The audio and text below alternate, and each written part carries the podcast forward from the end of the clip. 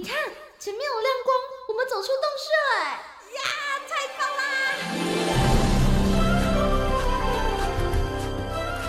哇，这这是长毛象，还有剑齿虎哎，还有好多好多绝种的动物哦！哎，仔细一看，它们都散发着光芒哎！我听说啊，有些动物为了躲避人间的乱世。所以选择修仙飞升呢？哦，怪不得他们都发着光，飘飘似神仙呢！动物成仙去。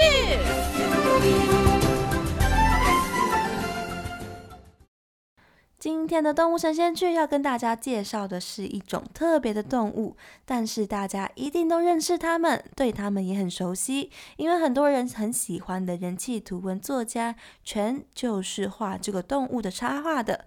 而他所画的黑白动物就是马来貘。马来貘是鸡蹄目貘科貘属的成员，有着四根前脚趾、三根后脚趾，是现今啊最原始的鸡蹄类动物哦。除了我们熟悉的马来貘之外，这个黑白动物啊也有其他四个同属的亲戚，分别啊是中美貘、南美貘、山貘跟卡坡马尼貘。这些墨的样子啊，都跟我们印象中的是差不多的，都有着长长的像是大象或者是像猪一样的鼻子哦，圆圆长长的耳朵，圆滚滚的身体。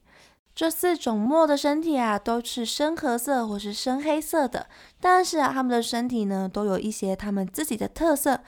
比如说，南美貘跟卡波马尼貘在肩膀背脊的地方就有着短短的鬃毛，而山貘啊，它的嘴巴周围呢是一圈白色的，而中美末呢，它的脸颊跟喉咙的地方会有乳白色的斑块。大家的模样哦，都会做一点点些微的改变哦。其中的差异最大的呢，就是我们平常最认识的马来貘了，因为啊，其他四只呢，几乎哦都是全黑色的。但是只有马来貘，它的整个身体的中段都是白色的，而且耳朵的尖端边缘的地方啊也是白色的哦，模样非常好认。而它们的宝宝啊，在刚出生换毛之前的样子也很特别哦。马来貘刚出生的时候啊，身体是深褐色的，在毛的上面呢还有着白色的斑点跟条纹。跟长大之后的样子哦，是一点都不像的。但是等到它们渐渐长大之后，黑白色的毛啊，就会慢慢的从身上浮现出来。等到六个月之后，它们就会完全的换上黑白色的新衣服了。马来貘生活在低海拔的热带雨林里面，所以它们身上的颜色呢，都是很好的伪装保护色。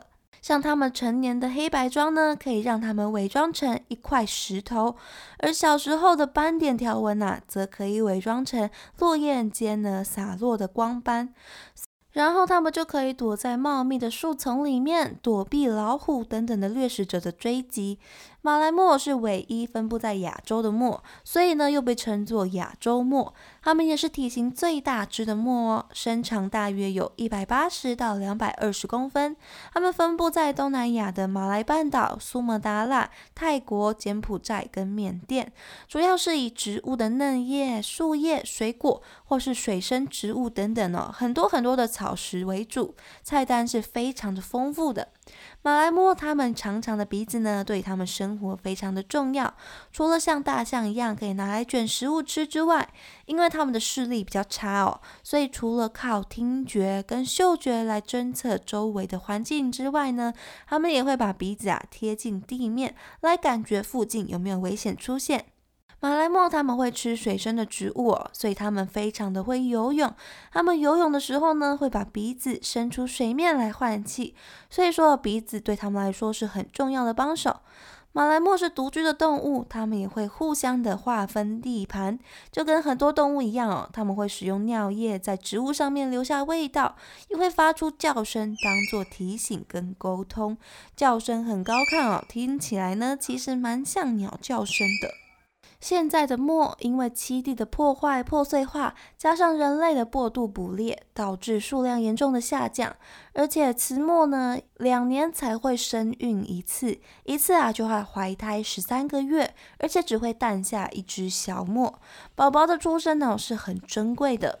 它们被国际自然保护联盟 IUCN 列为濒危的物种，数量剩不到三千只。根据二零一四年的调查，大约剩下两千五百只左右。除了马来貘之外，其他的貘呢也是陷入一个濒危的状态当中。为了推广貘的保育跟认识，每一年的四月二十七号哦是世界末日。不是地球毁灭的那个世界末日哦，是属于马来貘这些貘的推广节日。在这一天呢，动物园啊等等的单位呢，都会为墨举办相应的活动，让大家可以更认识这些奇特可爱的动物。那通过今天的介绍，希望大家也能够更亲近这些可爱的墨们。